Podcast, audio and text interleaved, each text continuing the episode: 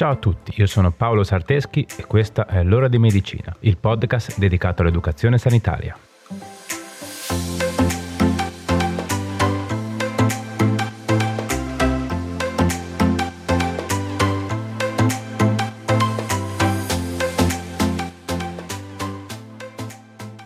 Ciao a tutti e bentornati.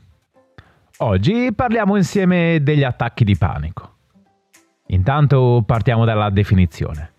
Un attacco di panico è descritto come un evento caratterizzato da un fortissimo ed improvviso senso di paura, disagio ed ansia, accompagnato da sintomi sia emotivi che fisici. Solitamente questo fenomeno ha una durata breve, ma coloro che lo hanno sperimentato sulla propria pelle lo descrivono come qualcosa di veramente terribile. L'attacco di panico può essere isolato oppure può ripetersi anche a distanza di molto tempo. Nel caso in cui si presentino ripetuti attacchi di panico e la persona inizia a avere paura che si presentino altri attacchi e inizia quindi a far girare la propria vita e le proprie attività in funzione di questa paura, si parlerà di disturbo di panico.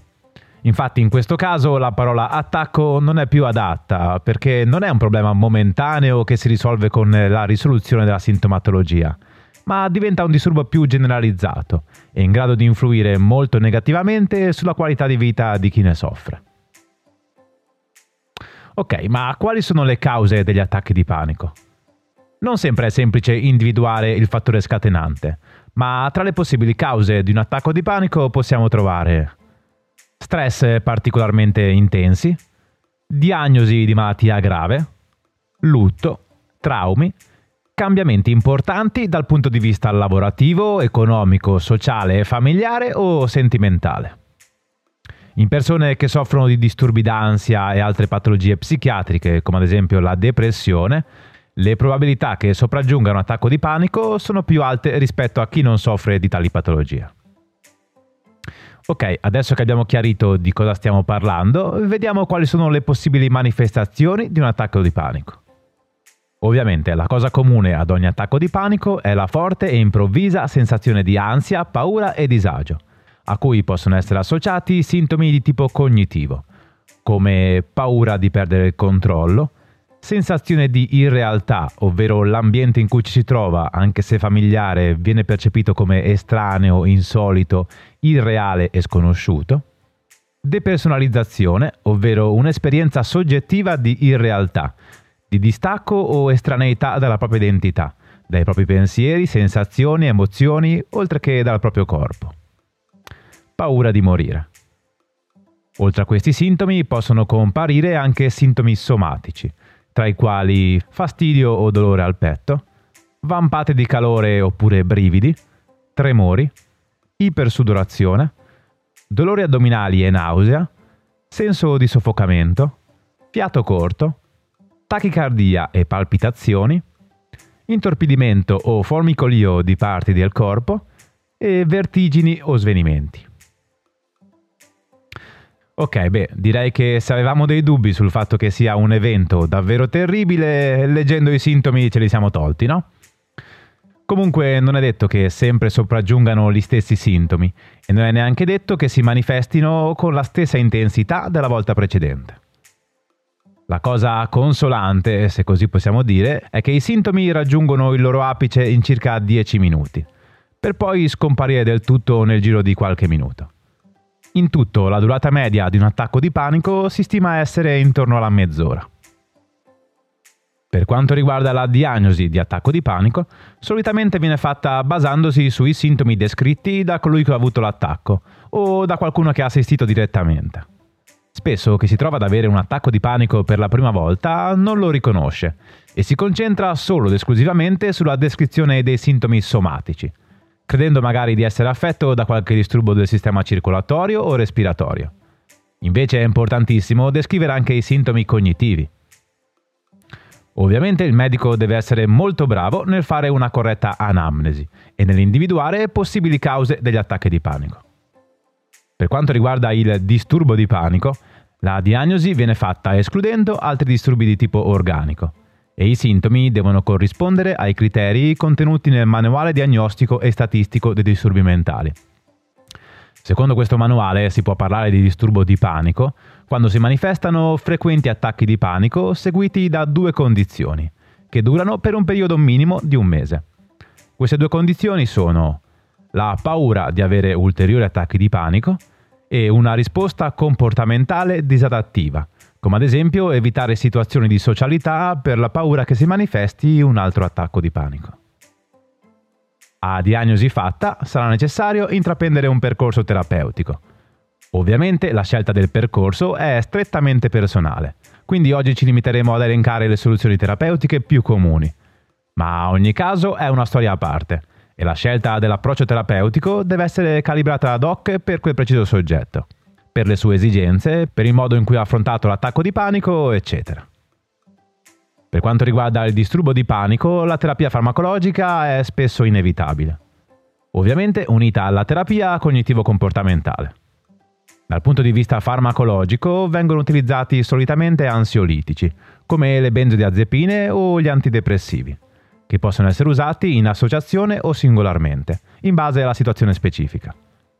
I due modelli psicoterapeutici più utilizzati in caso di disturbo di panico sono il modello cognitivo-comportamentale, che ha lo scopo di insegnare alla persona a riconoscere, controllare e gestire i propri pensieri e di conseguenza a modificare i propri comportamenti, in modo da renderli il più possibile adattivi. Oppure abbiamo la terapia di esposizione, che invece consiste appunto nell'esporre gradualmente e ripetutamente il paziente a situazioni e fattori che potrebbero scatenare l'attacco di panico, in modo tale da far rivivere al paziente lo stato di ansia più volte, fino a quando la paura perderà il suo effetto, utilizzando quindi un processo di assuefazione. Nel caso degli attacchi di panico sporadici, invece, solitamente, essendo l'attacco autolimitante, non viene prescritta alcun tipo di terapia farmacologica, ma viene consigliato di intraprendere un percorso di psicoterapia, in modo di andare a lavorare e scovare le cause scatenanti. Ok, bene, direi che in quanto a teoria dovremmo aver detto abbastanza, no? Passiamo quindi adesso ai consueti consigli pratici. Pronti? Dai, andiamo.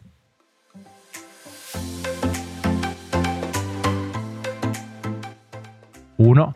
Se hai avuto un attacco di panico, rivolgiti al tuo medico di famiglia e parlane. Sicuramente saprà consigliarti uno psicoterapeuta adatto che possa prenderti in carico. 2. Se soffri di disturbo di panico, è importantissimo che tu venga seguito da professionisti adatti, che possono aiutarti a migliorare la qualità della tua vita. 3. Se ti sono stati prescritti ansiolitici o antidepressivi, assumili seguendo orari e posologia indicata ed evita per qualsiasi motivo di sospenderli o modificare l'assunzione autonomamente o su consiglio di qualcuno diverso da chi te li ha prescritti.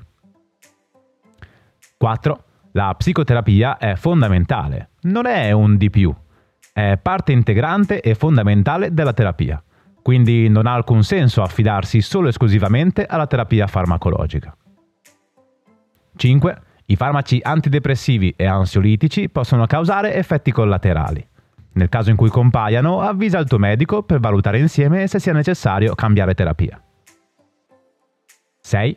Alcuni farmaci ansiolitici e antidepressivi possono dare sonnolenza, diminuzione della coordinazione, eccetera. È importante quindi esserne a conoscenza per sapere cosa si può o cosa non si può fare. Ad esempio, se stai assumendo un farmaco che dà molta sonnolenza, sarebbe bene non mettersi alla guida dopo. 7. Riduci al minimo l'assunzione di alcolici. 8. Cerca di riposare bene e a sufficienza. 9. Segui una dieta equilibrata e fai esercizio fisico. Sono abitudini importantissime per la salute sia fisica che psicologica. 10. Quando hai un attacco di panico, se riesci, cerca di ricordare che non sei in pericolo di vita e che i sintomi, per quanto terribili, a breve passeranno. 11. Se soffri di disturbo di panico o attacchi di panico, dovresti avvisare di questo le persone con cui passi molto tempo insieme, in modo che se dovessero sopraggiungere degli attacchi sappiano di cosa si tratta e possano aiutarti nel modo migliore possibile. 12. Se ti trovi in presenza di una persona che sta avendo un attacco di panico, mantieni la calma Mettila in sicurezza, ad esempio se è su una scala falla scendere, e cerca di tranquillizzarla il più possibile. 13. Durante l'attacco di panico il fisico e il cervello subiscono un forte stress. Quindi dopo l'evento acuto è lecito, anzi direi che è quasi obbligatorio, prendersi del tempo per riposarsi e recuperare le energie, prima di ricominciare a fare ciò che si stava facendo prima. Ok, bene, direi che siamo arrivati alla fine. Mi raccomando ragazzi, eh, non sottovalutate mai il dolore emotivo e psicologico che prova chi soffre di attacchi di panico o disturbo di panico.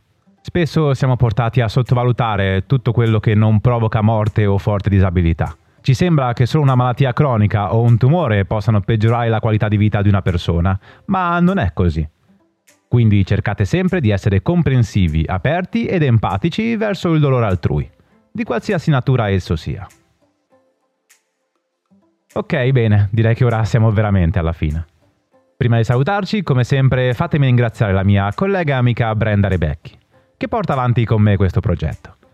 Ovviamente, grazie anche a te che sei arrivato ad ascoltarmi fino a qui. Condividi questa puntata con chi pensi che possa essere interessato. Facci crescere il più possibile. Va bene dai, direi che ora è veramente tutto. Ci vediamo sui social e ci sentiamo venerdì prossimo con un'altra puntata. Ciao!